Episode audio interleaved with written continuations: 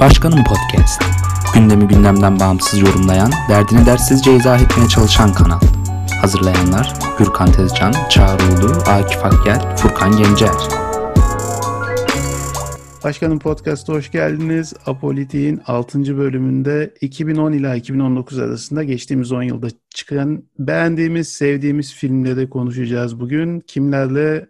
İstanbul'dan Furkan Gencer. Furkan merhaba. Merhaba. Ankara'dan Gürkan Tezcan. Merhaba Gürkan. Merhaba. Filmleri şimdi biz kendi aramızda seçtik ama öyle özel bir sıralamaya da tabi tutmadık. Dedik ki hoşumuza giden filmler içinden beşer tane seçelim. Onların üzerine konuşalım. İlkin Furkan seninle başlayalım. Şimdi seçtiğin beş filmden bir tanesini mesela bize söyle oradan devam edelim. Eyvallah abi. Başlayalım. Biz daha önce aslında Apolitik'te daha önceki yayınlarında bahsetmiştik. Daha çok sinema konuşacağız.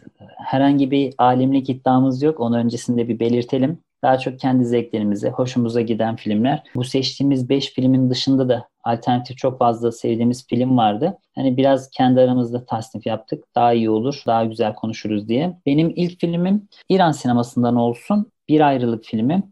Bir ayrılık filmi bayağı meşhur bir filmdi. İyi ödüller aldı. Çok fazla medyaya konu olan bir filmdi. Aşkar Ferhadi'nin yönetmenliğini yaptığı film. Leyla Oscar Hatemi. Değil mi? Evet, en iyi Oscar aldı. aldı. Evet. Evet, en iyi yabancı e, da, dilde e, filmi aldı. Bir de zaten Berlin e, Altın Ayı'yı almıştı bildiğim kadarıyla. İkisini aldıktan sonra zaten ciddi bir tanınırlığı oldu. İran'ın yine o alanda en iyi sinema oyuncuları yani Leyla Hatemi Peyman Muadi, e, Şahap Hüseyin'in oynadığı bir film. Hikayesi ne aslında? Şimdi İran'da yaşayan e, Nadir ile Simi'nin ayrılık hikayesini biz görüyoruz filmde. Filmde hani kısa bir şekilde içerisinden bahsetmem gerekirse e, kadın karakterimiz Simin var. Kocası Nadir ve kızı Termeh ile birlikte yaşıyor. Ama birlikte İran'ı terk etmek istiyor. Fakat Nadir Alzheimer olan babasından dolayı bırakmak istemiyor. İran'dan ayrılmak istemiyor. Buna karşın işte bir boşanma davası süreci başlıyor. Sim'in boşanmak için hani kızının velayetini istiyor. Fakat burada bir dava talebi reddediliyor. Onun ardından Sim'in dava talebi reddedildikten sonra annesiyle birlikte yaşıyor. Termih de kendi isteğiyle babasıyla birlikte yaşamaya devam ediyor. Ferhadi sinemasında farklı bir atmosfer görüyoruz. Seyirci kamerayı tutan gizli bir kişi gibi e, gündelik hayata e, konuk oluyor. Aslında şey e, Ferhadi sineması politik göndermelerin olduğu bir sinema sinemadır. Yani öyle çok fazla sloganlara girmeyen e, bir türde film yapıyor. Bir de filmin Biz içinde çok fazla insan kendini hissediyor. Biraz da hareketli kamera evet. takip etmeler kamera falan hareketi. değil mi? Evet. Bizde hani zaten bir konu gündelik hayattan iki dediğin gibi kameralar hareketli olduğu için çok sanki bir belgesel çekimiymiş gibi biz de o konuya konuk olduğumuz gibi gerçekçi bir filmle karşılaşıyoruz. Aynı zamanda zaten Aşkar Farhadi'nin biraz böyle sinemasına ilgi duyan, daha önceki filmlerini izleyen kişiler de bir şekilde onu sembollerle İran'a, rejime, mevcut düzene, aile kavramına, topluma bir gönderme yapacağını tahmin edebilir. E, bu filmde de açıkçası aslında biz böyle bir sorunla karşı karşıya kalıyoruz. Yani burada film bir sonuca ulaşmıyor. Yani spoiler gibi olmasın ama film sadece izleyiciyi düşünmeye sevk ediyor. Çünkü çok ciddi e, bir vicdan, din arasında kalma olayları yaşanıyor. Ayrılık sürecini izliyoruz. Ayrılık sürecini izlerken aynı zamanda Alzheimer babanın durumunu takip etmek zorunda kalıyoruz. Hepsinin burada işte tahmin edebileceğiniz üzere İran'ın, rejimin, dinin temsilleri var. Kişiler üzerinden temsil ediliyor. Çok ciddi bir filmdi. Ben mesela ciddi anlamda düşünmeye, odaklanmaya yol açtığı için filmin çok etkisinde kalmıştı. Hollywood filmi gibi olsaydı klasik bir olay örgüsü olacaktı. Hollywood ve ayrılık İran deyince şimdi aklıma şey geldi. Yıllar evvel bir Amerikan propaganda filmi vardı. Kızım olmadan asla diye. İşte Amerikalı e, bir kadın İranlı bir adamla evleniyor. İran'a yerleşiyor. Sürekli baskıya maruz kalınca kızını kaçırıyor falan. Bir Türkiye'ye gidişleri vardı böyle NATO ülkesine. O geldi aklıma şimdi. Gürkan senden bir filmle devam edelim. Listenden bir tanesini Valla açıkçası ben listeme, kendi listeme baktığımda ilk önce aklıma Hateful Eight gelmişti. Tarantino'nun 8. filmi. Ve bence hatta Tarantino'nun en iyi filmi olduğunu düşünüyorum. En azından bana böyle bir duygu geçirdi. Samuel Jackson'ın oyunculuğu olsun, orada yine şerif rolünde şu anda hatırlayamadım kim oynamıştı. Onun oyunculuğu olsun, olay örgüsü olsun. Zaten ben bu tarz filmleri çok seviyorum Hateful Eight bana çok farklı geldi. İlk yarısı sinemada izlemiştim hatta. İlk yarısı böylelikten çok sıkıcı olacak gibi hissetmiştim ama ikinci yarısı gerçekten inanılmaz açılmıştı yani. Akıp gitmişti. İkinci kez dediğimde de yıllar sonra aynı duyguları hissettim yani. Yani böyle e, filmde de zaten 8 yabancının bir anda kar fırtınası yüzünden bir kulübede mahsur kalmaları ve ardından kim doğruyu söylüyor, kim yalan söylüyor ve bir yerden sonra oradan çıkamayacaklarını hissetmeleri vesaire bunlar gerçekten çok iyi izleyiciye geçirdiğini düşünüyorum. Dediğim gibi bilmiyorum siz ne düşünüyorsunuz ama ben Tarantino'nun dahi en iyi film olduğunu düşünüyorum. Çünkü çok güzel duygular geçirdi bana. Çok keyif aldım izlerken. Ben de biraz hayal kırıklığı olmuştu şu yüzden. Şimdi Tarantino'nun filmlerini seviyorum. İşte Western merakını biliyordum. Bu evet, o Django vardı zaten iki sene öncesi. E tabii Django var. Ondan da önce Sukiyaki Western Django diye bir film var. Orada da mesela şey yapmıştı bu Miike'nin olması lazım. Hani merak var ve bu filmi bir de üstüne şey müziğinde e, geçen yıl vefat eden Ennio Morricone'ye yaptırmıştı efsane bu western müziklerini yapan. Hani beklentim çok büyüktü. O beklentiyle gittim. Pek beklediğim gibi olmadı. Yani temposu biraz fazla düşük geldi. Evet ilk yarısı çok ağır geldi bana ama ikinci yarı gerçekten akıp gitti. Ben evet. öyle hissettim en azından hani en azından şey diyebilirim benim en sevdiğim Tarantino filmi değildi ama e, beklentinin belki yüksek olmasında etkisi var. Ya zaten çoğu kişi için muhtemelen değildir. Hatta Django bile iki sene önce çıkmıştı ondan galiba. O da 2012 yapımıydı. Django bile çok daha üst sıralardadır belki ama ki ben Django'yu da çok beğendim. Hateful Eight gerçekten çok farklı hissettirdi ki bundan dolayı çok az izledim. İki kere ben, falan izledim muhtemelen. Ben de e, izledim. Ben de ciddi anlamda çok sevdiğim bir film oldu. Ben biraz daha hani filmleri izlediğim zaman hani biraz daha böyle hikayesini günümüzde uyarlamaya çalışıyorum. Yani siyaset bir gönderme yapıyor mu, bir şey yapıyor mu, gönderme var deyip bağırayım diye. Ve o dönem işte siyah 1800'ler miydi? 1800'lerin sonları evet. İç Savaş sonrası dönemdi. Evet. E, İç Savaş sonrası dönemle bugünü karşılaştırdığınız zaman o dönemde galiba hani Obama sonrası dönem mi oluyordu? 2014 sanırım film. Obama'nın Obama'nın ikinci dönemiydi sanırım. İkinci dönemi çünkü filmdeki o göndermeler e, yani tarihsel evet. süreçte baktığın zaman o dönemde Lincoln'un o konfederasyon askerine şey yapması, kudurtması falan. Evet. Orada mesela Lincoln dönemi e, hani Obama'yı da hep böyle kurtarıcı diye bekledi siyahlar bir anlamda. Ama adam şey çıktı, fos çıktı, balon çıktı. Sahte bir Lincoln mektubunun olması Samuel orada. Ee, oradaki hani şu an Obama mirası üzerine hiçbir değişim olmadığı üzerine de bir Tarantino'nun mesaj verdiğini görüyordum. Filmdeki o durgunluk, e, o biraz yavaş akma ortamdan dolayı, atmosferden dolayı aslında çok keyifliydi. Çünkü kar kar kış ortamı kulübedesin. Sanki sen de o ortamda hani e, çay içiyorsun, kahve mahsur içiyorsun. Kalmışsın. Onlar bir de aynen mahsur kalmışsın gibi. Hikayeden koptuktan sonra oraya ait hissedemiyorsan 3 saat eziyet gibi de gelebilir. O da çok farklı bir durum. Bir de ben bu vesileyle e, Tarantino'ya buradan e, şöyle bir teşekkür etmek istiyorum. Django'da da yine Django'nun özellikle bu sonda Django'nun baskın sahnesini yaklaştığında bir anda Tupac şarkısı girmişti Unchained diye. Yani öyle bir western filmde 1800'lerde geçen bir filmde bir anda böyle Tupac'ın girmesi çok orijinal ve mükemmel olmuştu bence. Çok, çok Tarantino o Unchained şarkısı da filme eklenen şarkı da aslında Tupac'ın hiçbir zaman yayınlanmayan bir şarkısıydı. Yani Aa, yayınlanmamış kayıtlarından bir şarkıydı. Yani Spotify'da falan da bulabilirsiniz Unchained yazınca. Gerçekten muhteşem bir parça. Ve onu oraya koymak, eklemlemek ve tam tutması bence tam Tarantino işi yani. Filmin isminde o yüzden Django Unchained Spotify lisans aldığı için artık oradan da dinleyebiliriz. Eyvallah. Benim ilk film 2013 yapımı Günahın Dokunuşu Filmin ismi A Touch of Sin diye geçiyor. E, Çin yapımı Jia Zhangke diye yazılıyor. Jia Zhangke diye çok tuhaf bir şekilde telaffuz ediliyor. Çok yeni dönem Çinli yönetmenlerin meşhurlarından. Şimdi bu dört tane paralel hikaye anlatılıyor.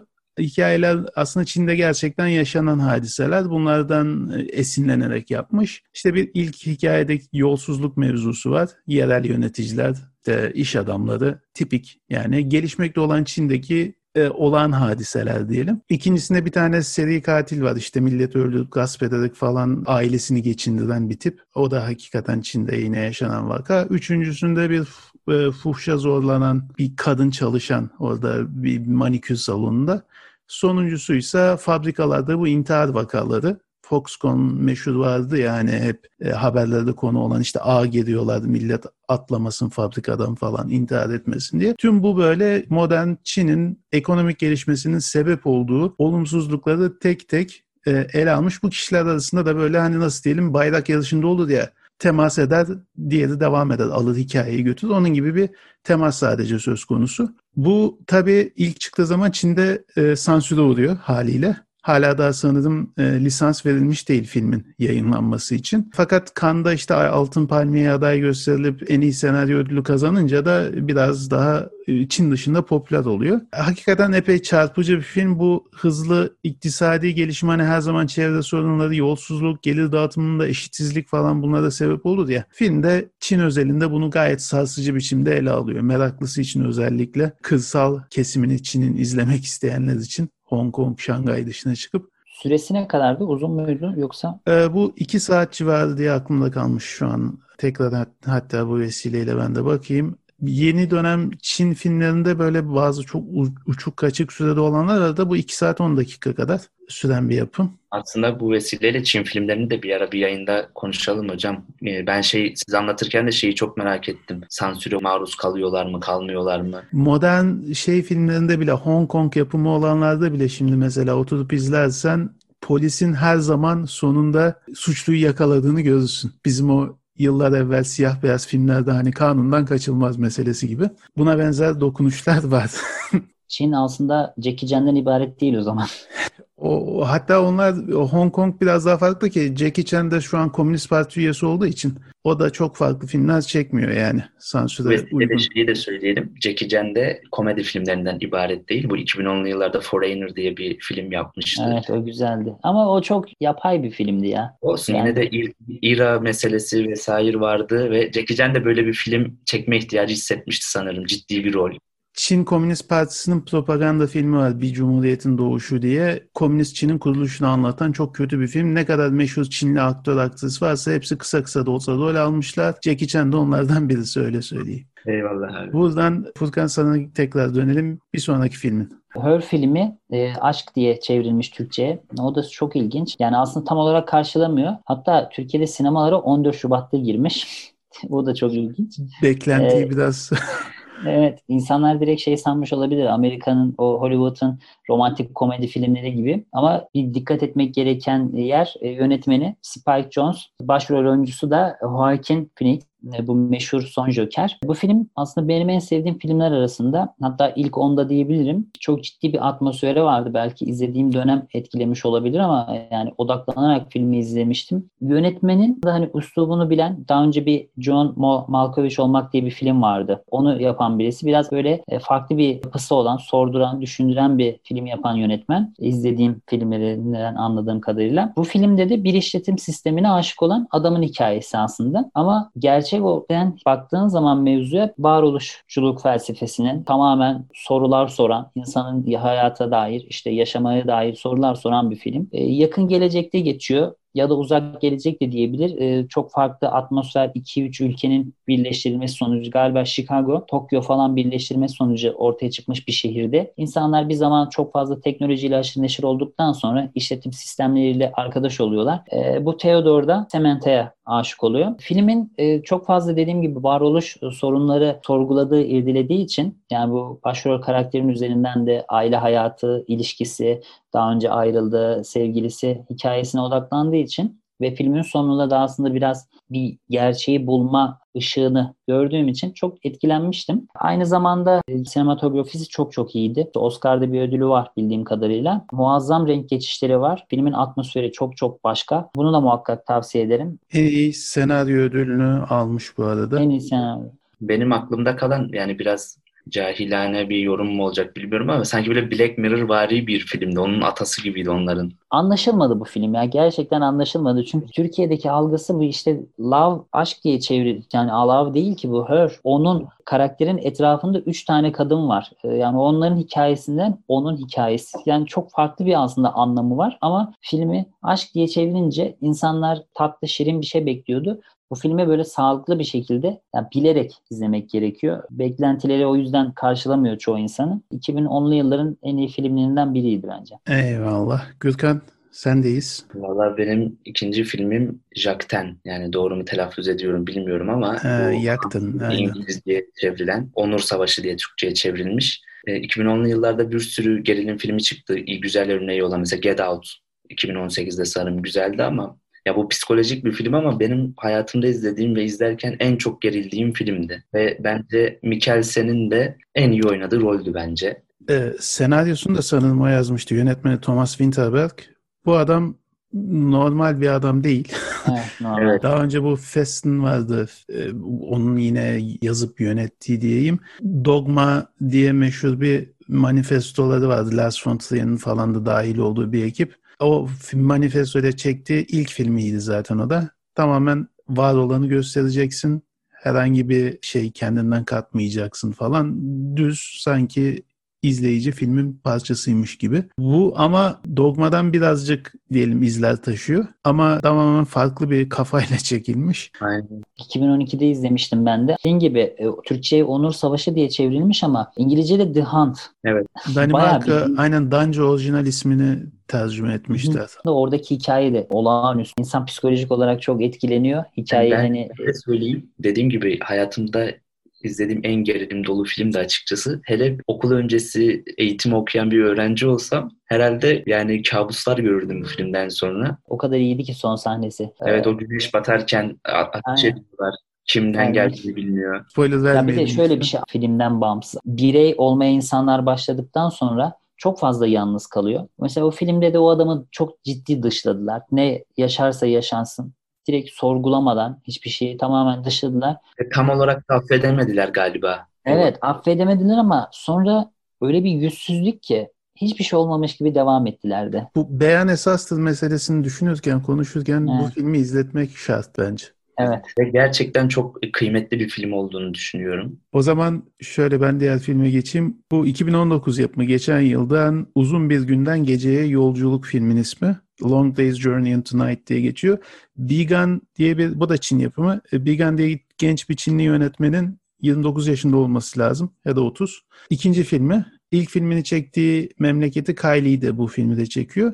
Şimdi sen az evvel bahsetmiştin ya Furkan hani Her filmi işte 14 Şubat'ta falan yani pazarlanma meselesi. Bunu da yıl başında işte izleyeceğiniz tam bir yılbaşı filmi falan diye pazarlıyorlar. Oysa ki sanat filmi. Bayağı da uzun bir film ve e, hani şey nasıl diyelim soyut bir film bir parçada. Rüya sekansları falan var ve en sonunda da bir saatlik uzun bir tek plan çekim de var. O şekilde pazarlandığı için Çin'de ilk günde çok ciddi bir talep görüyor. Y- 38 milyon dolar gibi ilk gün gişesi yapıyor ki sanat filmlerinde böyle bir şey görülmemiş hani.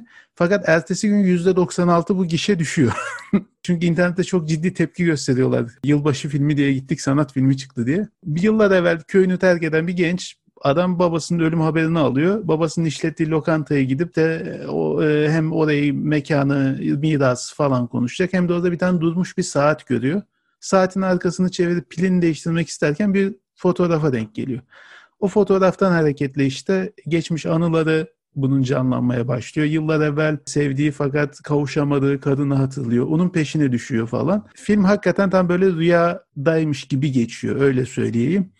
Estetik olarak mesela bu meşhur In the Mood for Love, Chungking Express falan onları çeken bu Carvay Wong'un filmlerine benzer. Ama tarz olaraksa daha çok işte mesela David Lynch'e çok benzeten var.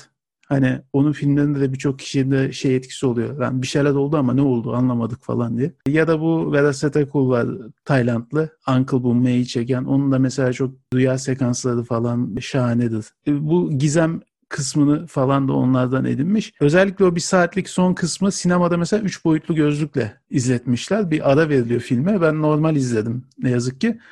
Ondan sonra üç boyutlu gözlüğü takıyorsun ve bir saat boyunca önce bir maden içerisine gidip tamamen hikayenin bir parçası bir nevi oluyorsun öyle diyelim. Bir saatlik bir tek plan kesintisiz görüntü izliyorsun. Çok şahane bir film ama dediğim gibi sadece estetik taraf ön plana daha çok diyelim çıkan bir film. Meraklısına diyerek bir sonraki filme geçelim Furkan. Kış Uykusu dedim. Türk filmi olsun dedim bu sefer. Nuri Bilge Ceylan'ın 2014 yapımı filmi. Klasik yani Nuri Bilge Ceylan sinemasına aşina olan kişi bu filmi beğenmiştir. Tabii bir zamanlar Anadolu'da e, Ahmet Ağacı yine 2010-2020 arasındaydı. Onlar da çok iyiydi. Hatta yani bir zamanlar Anadolu'da tabii ki daha iyiydi. E, fakat ben kış uykusunu almak istedim. Konu itibariyle biraz daha benim ilgimi çekti. Filmde bu Türkiye'deki aydın, entelektüel konularına değindiği için ve onların gözünden kasabaya baktığı için biraz da ben bir nevi Nuri Bilge Ceylan'ın biraz öz eleştirisi, kendi kendine konuşması gibi filmi izledim. O yüzden çok ciddi bir atmosferi de olduğu için tam yine klasik Çehov öyküleri işte sanki Rus kitapları, hikayeleri okuyoruz gibi Nevşehir'deydik. Çok güzel bir filmdi ve oradaki filmdeki tiratlar ablasıyla yaptığı, Aydın karakterinin ablasıyla yapmış olduğu, eşiyle yapmış olduğu tartışmalar Türkiye'nin aslında entelektüel ya da işte normal e, ortamlarda konuşulan konulardı. E, güzel bir filmdi. O yüzden herkese tavsiye ederim. Ben de hala izleyemedim bu vesileyle. Ben de hala izleyemedim. Gerçi ben Nuri Bilge Ceylan sinemasına biraz uzağım. Bir ahlat ağacını izlemiştim açıkçası. Bu vesileyle onları da bir silip süpürürüz inşallah. Peki Gürkan sendeyiz. E, vallahi Can benim üçüncü filmim Artist 2011 yapımı olan. E, zaten çok orijinal bir filmdi. Hatta o dönem şeyi hatırlıyorum. Bu Martin Scorsese'nin e, Hugo'suyla yarışmıştı Oscar içinde. Oscar almasını canı gönülden istemiştim ve aldı da zaten Oscar'ı. 1920'li yılların sonunda Hollywood'da işte teknolojik e, köklü bir devrim yaşanıp ses de artık sinema sektörüne dahil olunca tabii ki bu birçok insanın mesleğini, kariyerini derinden etkiliyor. Orada da yine o dönemin en jön aktörlerinden George George Valentin'i sanırım. George Valentin'i görüyoruz. Yani bence çok orijinal bir filmdi. Özellikle gördüğü kabuslar bir tane böyle şey kuş tüyü yere çakılıyordu. Büyük bir gürültü kopuyordu. Yani vesaire bence bu listede olmasını hak ettiğini düşünüyorum. Ya sessiz bir film miydi? Ben film, siyah evet. beyaz olduğu için o yüzden izlemedim. Normalde ben onları çok severim de bu 2000 Sonrası işte filmlerine böyle biraz da değişiklik olsun diye artık siyah beyaz yapılıyor ya. Birden e, çok fazla yapanlar olunca mesela Frans diye bir film vardı. O zaman filmi, filmi mesela sevmiştim. Farklı bir atmosferi vardı. Tabii o o kadar çok sevilmedi galiba ama benim hoşuma gitmişti. Artisti benim hatırladığım o Hugo filmiyle inanılmaz bir çekişme yaşanmıştı ve Hugo filmini sevenler artisti yerden yere vuruyordu yani. Özellikle ben demek ki Hugo'yu ben seviyorum ya o yüzden evet, galiba. Ben de ben de sırf bu sebepten dolayı artistçi kaldım. Çünkü çok daha orijinal bir yapım olarak geldi bana. Hugo çok fantastik. O saatin içindesin falan. Evet yani meramızda var fantastik filmleri ama. Eyvallah. Eyvallah. Ee, benim üçüncü filmim Japonya'dan Arakçılar. Shoplifters 2018 yapımı. O senenin e, hakikaten çok ses getiren filmlerinden de malum. Japon yönetmen Hirokazu Koreeda. İnşallah doğru telaffuz etmişizdir. Ee, bir grup aile hayatın geçimini marketten aşırdıklarıyla sağlıyor. Alınana kadar o mal kimsenin değildir şiarıyla hareket ediyorlar. Bu aileyle bir nevi işte insan tabii ünsiyet kesbediyor, empati duyuyor falan. E, Japonya'nın bizde çok fazla gösterilmeyen genelde o Tokyo'nun ışıltılı caddelerini görürüz ya. İşte neon ışıkları vesaire. Burada tamamen taşta ya da işte Tokyo'nun e, nasıl diyelim varoşlarında geçen bir hadise. E, bir kız çocuğunu görüyorlar, kötü davranılıyor sürekli Diyorlar ki hani aynı herhalde yaklaşımlı olsa gerek marketten bir şey aşırı gibi kızı da hayatlarına katıyorlar. Fakat hani izleyici için çok olağan bir hadiseyken aslında çocuk kaçırma vakası yaşanıyor. Ondan sonra hikaye olaylar gelişiyor tabii. Geliştikten sonra bu açıldıkça hikaye sonuna doğru o empati kaybolmaya başlıyor yavaş yavaş. Kore'den normalde daha önceki izlediğim filmlerinde de genelde hep bir işte Japonya'nın o görünmeyen insanlarını hikayesini anlatma vardır. Yani sadedir, sıradandır. Senin benim gibi adam diyeceğin adamların hikayeleridir. Fakat o sadelikte son derece çekicidir. İzleyeniniz var mıydı? Ben izledim. Ee, ben beğendim ama abartıldığı gibi bulmadım aslında. Acaba hani çok fazla övüldüğü için mi insan bir ön yargılı hani bir gerçekçiliğe çok fazla pay veremedim. Direkt o konteks bağlamında biraz böyle incelediğimiz zaman ciddi anlamda çok güzel bir hikayeydi ve hani e, buruk bir tat bırakıyordu aslında insanda biraz böyle. Eyvallah. O zaman senin bir sonraki filmine geçelim Furkan. Benim filmim Mad Max. 2015 yapımı Fury Road. Bu George Miller'ın filmi. Aslında Mad Max 1979 e, Avustralya yapımı. 1 ve 2'si vardı. Ben ikisini de izledim. Orada Mel Gibson vardı galiba. Evet. 2'de var mıydı? Ama 2'de de vardı diye biliyorum. E, ilk filmin ama konusu bu Fury Road'la o kadar alakasız ki. Ya oradaki hani e, filmin aslında hani şöyle olduğu için post apokaliptik bir senaryosu var. Filmde bir yani post apokaliptik ne demek? Hani kıyamet sonrası senaryo mantığında. E, ama oradaki e, Matt de hayatta kalmaya çalışıyordu. Buradaki Matt de hayatta kalmaya çalışıyordu. E, hikaye nükleer savaşın ardından dünyada işte çöllerin yaygınlaştığı, susuzluğun, özellikle benzinin, gazın, petrolün kalmadığı bir ortam oluyor. Medeniyetler de zaten birer birer çöküşe geçiyor ve su ve petrol de e, Ölümsüz Joe adında bir hükümdarın e, tek elinde. Filmde aslında ciddi anlamda seyir zevki vardı. Sanki böyle bir film izlediğin süre boyunca hiç yerinde durmuyordun. Sürekli bir aksiyon vardı. Zaten meşhurdur sahneleri. Bana daha çok o yüzden böyle eğlencelik bir film gibi gelmişti. Çok ciddi kritik anlamda da iyi, olumlu yorumlar aldı yani. Alt metin denir ya klasik. Mesela oradaki kızların artık erkek egemen topluma dur demesi ya hükümdar ölümsüzcü o. Su ve benzin onun tekelinde. İnsanlar çölde dolaşırken yalnız başına ölümün çocukları dediği işte bunun e, yardımcıları insanları kovalıyordu. Onları öldürmeye çalışıyordu. Mesela Max de ölümsüz Joe'nun kan torbasıydı. Yani daha doğrusu Max'ten kan alıyorlar, ölümsüz Joe'ya veriyorlar hayatta kalabilmesi için. E, insanlar da aşağıda sefaret içerisinde arada böyle zaman geliyor, su döküyor onların üstüne, su içiyorlar içebildikleri kadar. E, seyir zevki o yüzden çok çok çok ileri seviyedeydi. Sanki böyle punk e, rock müzikleri dinlersin ya sürekli öyle bir hal vardı. Oyunculuklar da Charles Theron falan da Tom Hardy onlar da zaten aşmış durumdaydı. Tom Hardy'nin çok fazla repliği yoktu ama ya böyle. Evet. ona aynen ona genelde zaten hep e, maske takıyorlar. Adamın o her filminde maskeli. Öyle bir filmdi. Film ciddi anlamda akıcı olduğu için yordu ama e, farklı bir tat bıraktı. Orada iyi bir filmdi. Tavsiye ederim. Gürkan sendeyiz. Valla ben de e, dördüncü film olarak hiçbir alt metni olmayan e, ama seyir zevki çok güzel olan, çok orijinal bir film söyleyeceğim. 1917, 2019 yapımı. Direkt çok basit cephede bir mesajı bir yerden bir yere götürmeyi konu alan bir film ama biliyorsunuz zaten çekimleri çok estetik. Hiç kesilmiyor. Sadece bir yerde bir kesiliyor. Hakeza o son koşma sahnesi mesela çok spontane gerçekleşmiş. Orada çarpıyor. Yani tamamen spontane gerçekleşen olaylar var vesaire. Aynı şekilde buna şey de örnek verilebilir bu tarzda. Victoria, Alman filmi sanırım. O tamamen tek plan çekilmiş bir filmdi yani hiç Victoria kesmeden. olağanüstü bir filmdi. Ama 1917 tabii daha büyük bir bütçeyle hazırlandı muhtemelen. Arkasında daha iyi bir ekip var. Seyir zevki de daha yüksek oldu bundan dolayı.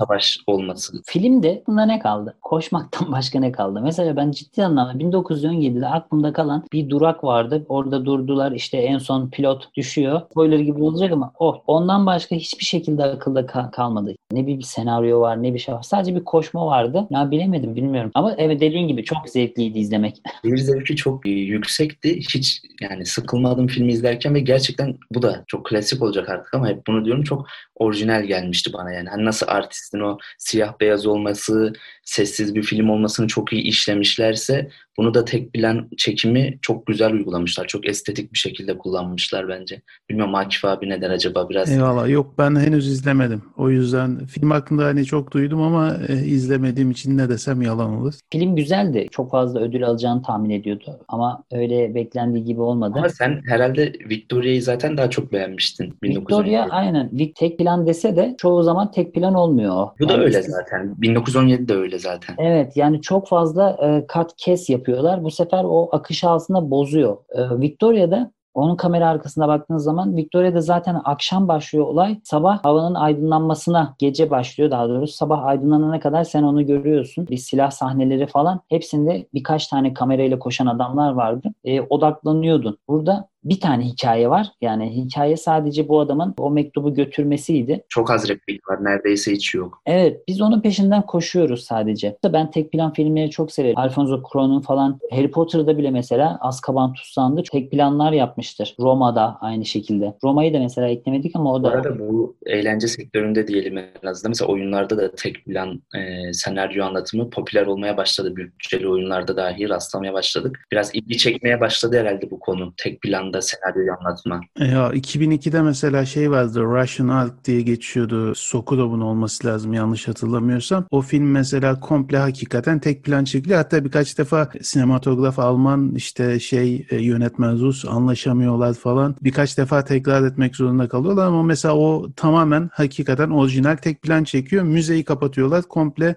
Müzede işte Rus tarihini böyle kat kat yukarı doğru çıkarak anlatıyorlar falan. E, ciddi gerçek bu işi yapanlar da var ama nadir dediğin gibi hani bazılarında belli oluyor kesildiği aslında hani tek plan. Mesela Birdman'dı san, sanırım değil mi? Inaritu evet, tek plan olması lazım. Onda da mesela kesiliyor defalarca hatta kesiliyor. Kesilmesi lazım çünkü adam uçuyor yani mümkün değil. Benim dördüncü filme geçeyim o zaman. Bu film e, orijinal ismi An Elephant Sitting Still 2018 yapımı. Ben bunun Türkçe, Türkiye'de ismini bulamadım. Sessizce oturan bir fil diye tercüme edeyim istedim. Önceden uyarı bu film 4 saate yakın sürüyor. 3 saat 54 dakika. O yüzden vakti olan, vakit ayırabilen izlesin diyelim. Ama izlemeye kesinlikle değer. Az evvel bahsetmiştik ya işte bu Çin'de yeni endüstrileşmenin etkileri kırsal kesimde nasıl oluyor diye. Bir sanayi şehri düşünün. Kentsel dönüşüm yapılıyor ee, her şey tamamen yıkılıp yeniden inşa ediliyor ışıltılı şekilde fakat hayatta orada geçen hiçbir perspektifi geleceğe dair ümidi olmayan tamamen umutsuz bir topluluk düşünün. Filmin tüm e, karakteri bu umutsuzluk üzerine kurulu. Dört farklı isim var yine bunların bir biçimde kesişiyor. Geleceğe dair beklentileri kalmamış. Diyorlar ki Manjuli diye bir şehir var. Bu Çin'in Rusya sınırında İç Moğolistan tarafında. Orada diyorlar ki sirkte bir tane fil var. Bu fil orada sürekli oturuyor. Millet buna işte ne söylerse söylesin. Hatta izleyiciler böyle dizgenle falan düşse dahi hareket etmiyor. Sakin bir biçimde huzurlu bir şekilde etrafı izliyor. Bu fili görmeye gidecek. Amaç bu. Şimdi e, bu depresif film bu şekilde anlatınca biraz hani şey gibi ya sirkte bir tane fili görmeye gidiyorlar gibi oluyor ama bu insanların hepsinin bir depresif e, yanı var diyeyim. Yönetmenin de işte filmi biraz daha o anlamda olağanüstü kılan 29 yaşında yönetmen bu filmi çektikten sonra intihar ediyor. Kimisi filmi bir çeşit intihar notu gibi görüyor. Kimisine göre ise aslında sadece bu işte kavgadan, ticari şeyden ötürü bir baskı uygulanıyor. İşte 3 saat 54 dakikalık filmi sinemaya sokamazsın zaten. Bu yüzden intihar ettiği söyleniyor. Yönetmen Belatar'ın öğrencisi Hubo ismi. Meşhur bu Macar yönetmen Belatar'ın öğrencisi. Hani onun Torino altındaki aynen onun gibi ona benzerlik gösteriyor. Orada da bir umutsuzluk var ya sürekli aynı şeyleri yapıyorlar. Yeah. Bir türlü aşamıyorlar o kıtlığı, zorluğu, açlığı. Ona çok benzeyen bir taraf var kesinlikle izlenmesi lazım o, o gri havası filmin mükemmel. Keşke öyle bir şey olmasaydı da Hugo daha çok film çekseydi diyor insan. Ne yazık ki ilk ve tek uzun metrajlı filmi bu. Toprağı bol olsun. O zaman Furkan senin son filmine geçelim. Beşinci filmin hangisi? Ee, benim beşinci filmim çok fazla seveni olan, çok fazla söveni olan da bir film.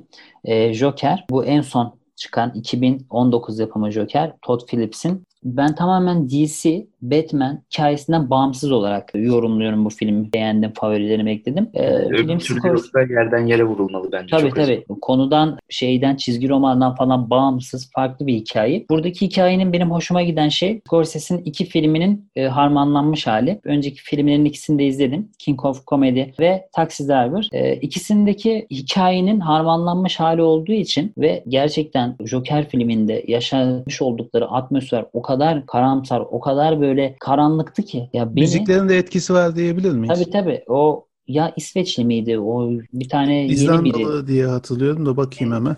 Müzikler çok iyi. E, görüntü çok iyi çekilmiş. Yani Joker'in sürekli ekranın sağında, solunda, altında yani uzaklarda ya da yukarıdan merdivenlerden aşağı inerken küçük bir halde dans etmesi. Bu Bunlar ismi, anlamda... ismini bu arada buldum da nasıl telaffuz edeceğimi bilemiyorum. Hildur Gudnadottir diye sanırım. Mahvettim ismini. İzlandalı. E, İzlanda'da bir dağ vardı ya ismi. Eyfeljökull. o, o şey. volkan o patlayan volkan o şekilde diyelim. Peki ben Furkan'a bir soru sormak istiyorum. Şimdi iki tane listesinde iki tane Joaquin Phoenix filmi var. Her'deki Joaquin Phoenix mi, Joker'deki mi?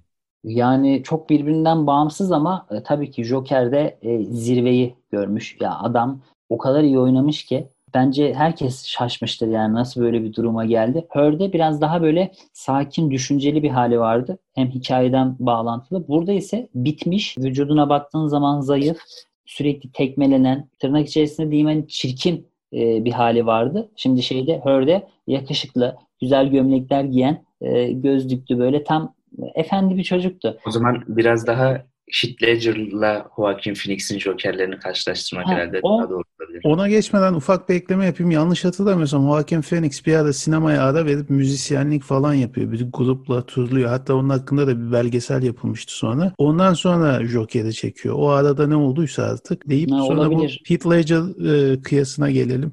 Gürkan'ın Joaquin. Phoenix'in bu arada Haluk Bilginer'le Dayak çalışmış Tokat atması e, o zirveyi görmüş. O, Gör- Oscar'a ne gerek var? Peki Heath Ledger diyelim tekrar. Ya Tim Burton'la Batman'de ve e, Jack Nicholson'ki Bat, e, Joker çok farklıydı.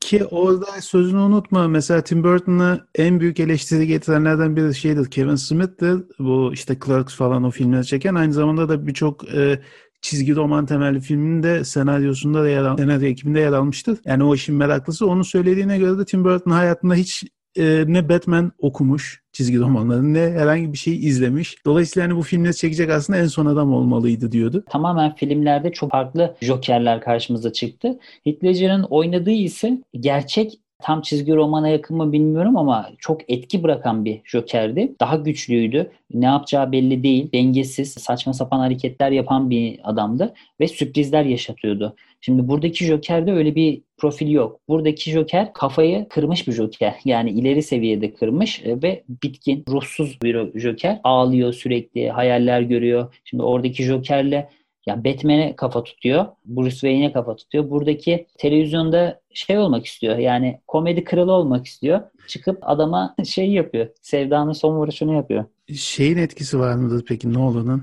Gerçek çizgi roman sevdalıları da Nolan'ı sevmiyor. Onun da çok farklı karamsar bir atmosferi vardı. Dark Knight falan bunlar çok farklı aşmış filmlerdi ama yani hepsini yani çizgi romandan bağımsız görmek lazım. Zaten DC hiçbir şekilde tutturamadı dikişi. Marvel uçuyor sağa sola. Paraya para demiyor ama bunda işte adaletin şafağını yaptı. Batman'le Superman'i karşılaştırdı. Superman ya Krypton'dan gelen adam Bruce Wayne'e zengin adama yumruk atıyor. Hiçbir şey olmuyor.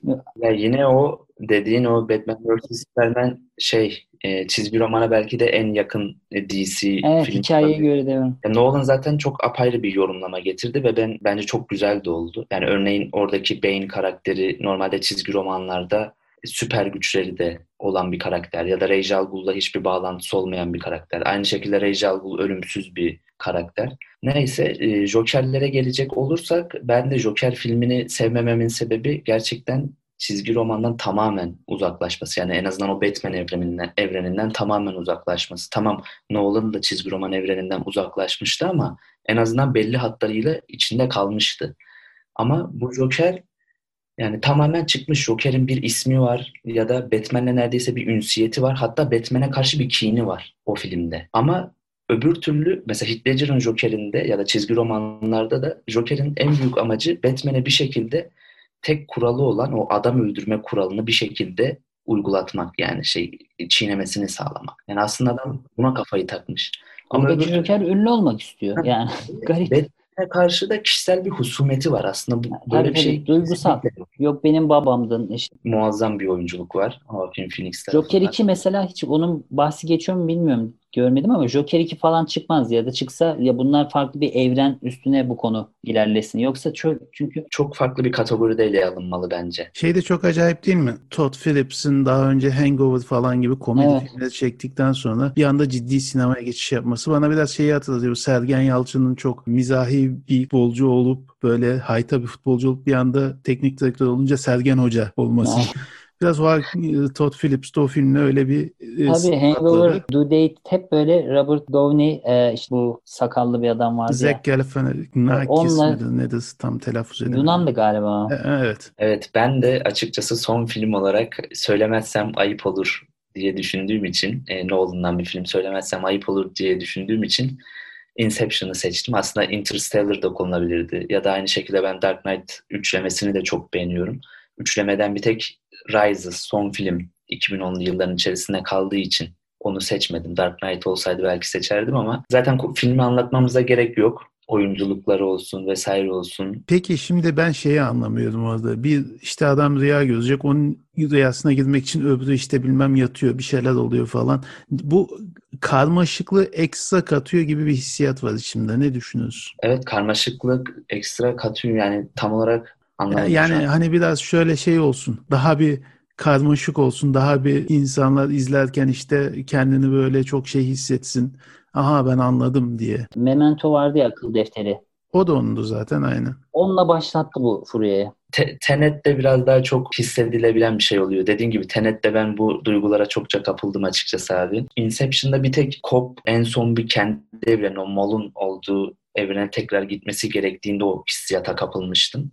Dediğin hissiyat abi. Onun dışında bilmiyorum çok özgün bir hikaye ve çok güzel bir anlatım vardı. Oyunculuklar falan hakeza öyle. Zaten herhalde sinema evreninin en akılda kalan 10 film arasına falan da girer belki yani. Özellikle popüler kültürde ya da bizim yaşıtlarımız arasında. Akılda kalan ama kimsenin tam olarak ne olduğunu çözemediği bir topaç dönüyordu en son. Ben onu hatırlıyorum ama ne olsun. Evet, onlara da zaten Nolan bile hala da tam bir cevap vermedi. Aslında çok sinir bozucu cevaplar verdi yani. Siz nasıl istiyorsanız öyle olsun tarzında cevaplar verdi. Inception'la alakalı en uyuz olduğum konu desem yani başlangıç olarak çevriliyor Türkçe'ye. Aslında kelime anlamı başlangıç eyvallah ama aslında orada Inception fikir aşılama anlamında kullanıyor e, Nolan. Yani niye direkt başlangıç diye çevirdiniz? Başlangıçtan ala- ne alaka yani? Hocam bu vaktiyle Eternal Sunshine of Spotless Mind filmini sil baştan diye isimlendirerek ya da mesela çok sevdiğimiz bizim de bu Tinker Tailor Soldier Spy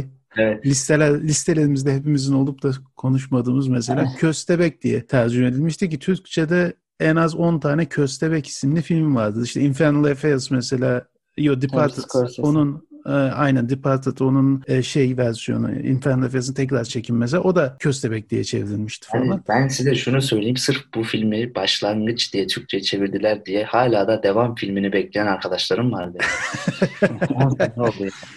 Ama e, Nolan olmasa olmazdı doğru dedin. Bir Evet. tane Aslında Interstellar da belki konulabilirdi ama Inception bir tık ağır bastı bende. Ben mesela Interstellar'ı koyacaktım ama onun üstüne şu an fizikçiler hala tartışmaya devam ediyor. Aslında böyle bir şey yok. Ee, yok dördüncü zaman. Solucan deliğin öyle geçilmez o. Kara deliği öyle aşılmaz falan. Inception üzerine hiçbir rüya bilimci vesaire tabircisi ya da tartışma başlatmadı. Niye bu kadar uzattılar bu konuyu? Interstellar'da istiyorlar hala. Rüyanın Sahip Olsun programında Inception'ın için konuşulmadı. Bunu bilade. O zaman son filme ben de geçeyim. Bitirelim böylece. Güney Kore'den film almasam ayıp olurdu. Parazit 2019 yapımı Bong Joon-ho'nun yani gelmiş geçmiş en başarılı Kore filmi oldu. Hem ticari anlamda hem aldığı ödüller anlamında hatta ABD özelinde en başarılı yabancı film oldu şu ana kadar. Artık hani çok fazla popüler olduğu için çok fazla meseleye girmeye gerek yok ama e, sınıf çatışması bu Bong'un ilk filmi Havlayan Köpek Isırmaz'la başlıyor. Adamın tüm filmlerine sirayet ediyor. Parazit'te ise artık zirveye çıkıyor. Çünkü Güney Kore'de de sınıflar arasındaki bu belirginlik diyelim zamanla daha çok arttı, daha çok belirli hale geldi. İşte bu bir, bir yıl önce çıkan şey vardı hatta Kanda Altın Palmiye'ye araççılara kaptırmıştı. İç Angdong'un Şüphe Burning filmi. Evet örneğin. Orada bir sahnede hatırlarsın Ufkan hani Great Gatsby'ye bir atıfla diyordu ki hani Kore'de ne iş yaptığı belli olmayan fakat varlıklı bir sürü yeni zengin tip türedi diyordu başroldeki eleman. Evet.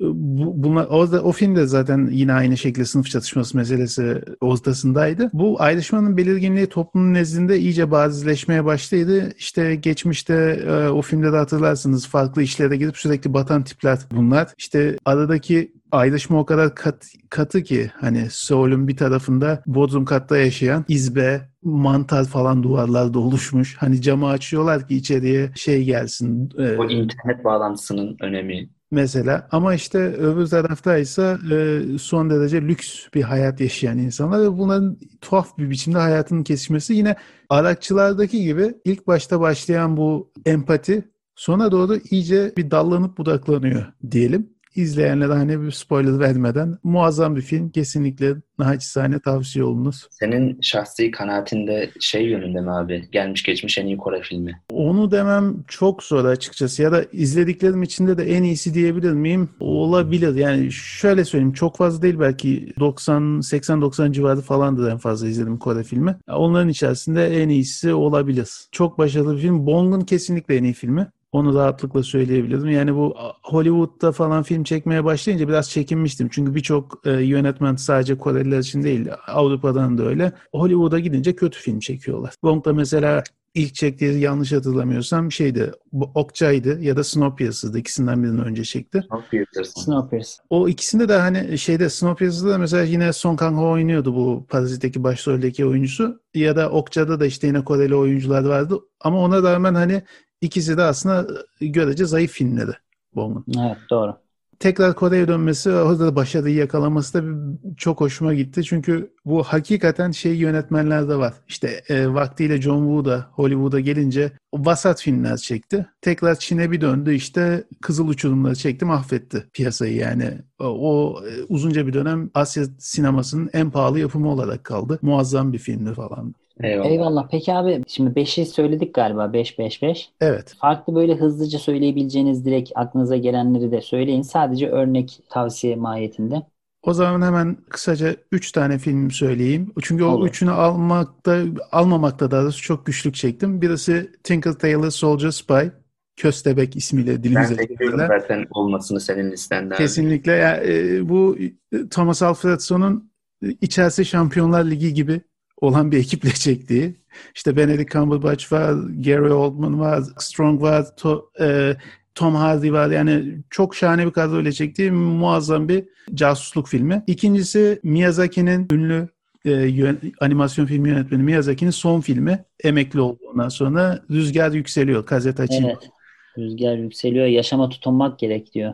E, Aynen. Muazzam bir filmdi o da. Onunla emekli oldu. Üçüncüsü ise yine bir başka animasyon film. O biraz daha yeni neslin diyelim temsilcisi olan son derece estetik animasyonlar yapan Makoto Shinkai var. Onun e, Kimi no Na wa, Your Name diye Evet çevrilmişti. o da, onu da ben de çok beğenmiştim. E, o da çok şahane hakikaten bir animasyon filmi. Bu üçünü elerken çok zorlandım. Başka filmler de var ama bu üçü özellikle çok çok iyiydi. Gürkan. Valla ben de Ritchie'ye olan sevgimden dolayı 2010'lu yıllarda da çıkan filmlerinden Gentleman'ı eklemeyi düşünmüştüm açıkçası. Snatch'i vesaire ekleyemediğim için Gentleman en azından listede olsun diye. Çünkü Ritchie sinemasına girildikten sonra devamında gelir diye düşündüğüm için e, Gentleman üzerinden Guy Ritchie'yi de önermiş bulunalım. Onun dışında Intouchables. Bu Ha, güzel film. Fransız, Fransız yapımı olan değil mi? Evet. Intouchables çok güzel bir güzel hikayeydi. Evet çok tatlı, hoş bir hikayeydi. Hem güldüren hem gö- ağlatmasa bile gözlerden birkaç damla süzülmesine sebep olan. Ee, Ama sonra- gel gör ki şu an Fransa Evet gel gör ki. Neyse orada Müslüman bir kardeşimizin güzel bir hikayesi. Ee, yine sonuncu olarak önerebileceğim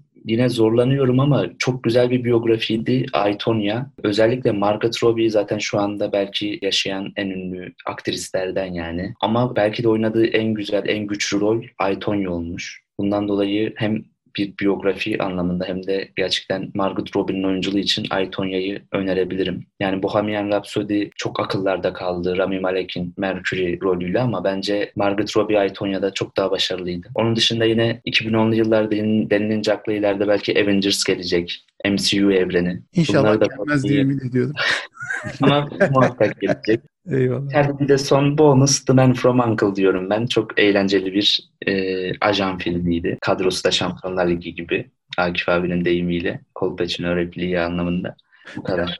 Kolpaçino konuşalım. Bu vesile. Evet, Bunun da Evet. Çileri. Aslında 2010'lu yıllar denilince akla ne Avengers ne başka bir şey. Sadece Kolpaçino gelecek ama o da var. Ona da var. Peki Furkan senin var mı? Benim çok var. Hemen hızlı hızlı söyleyeyim. Paul Thomas Anderson'ın The Master iyi bir filmdi. Aynı zamanda Phantom Thread çıkmıştı. E, Phantom Thread de benim Aa, en sevdiğim Daniel filmlerden Day-Lewis. biri. Daniel Day-Lewis. Git, gitti yani. Daha artık oyuncular dönmeyecek gibi bir şey. Yani daha doğrusu git, Kötü film. gitti de. Olur ya belki Teoman gibi tekrar müziğe geri döner. Ondan sonra Leviathan vardı. Bu Rus yapımı olması lazım. Zigvant serindi yanlış Evet, hatırlamıyorsam. Burning bahsetmiştik. Kore. Hı hı. Amor vardı Haneke'nin 2013 yapımı. O da çok etkileyiciydi. Onda da böyle bir orta yaşlı gibi bayağı üzüldüğüm filmdi. Onu Ee, söylemeyelim.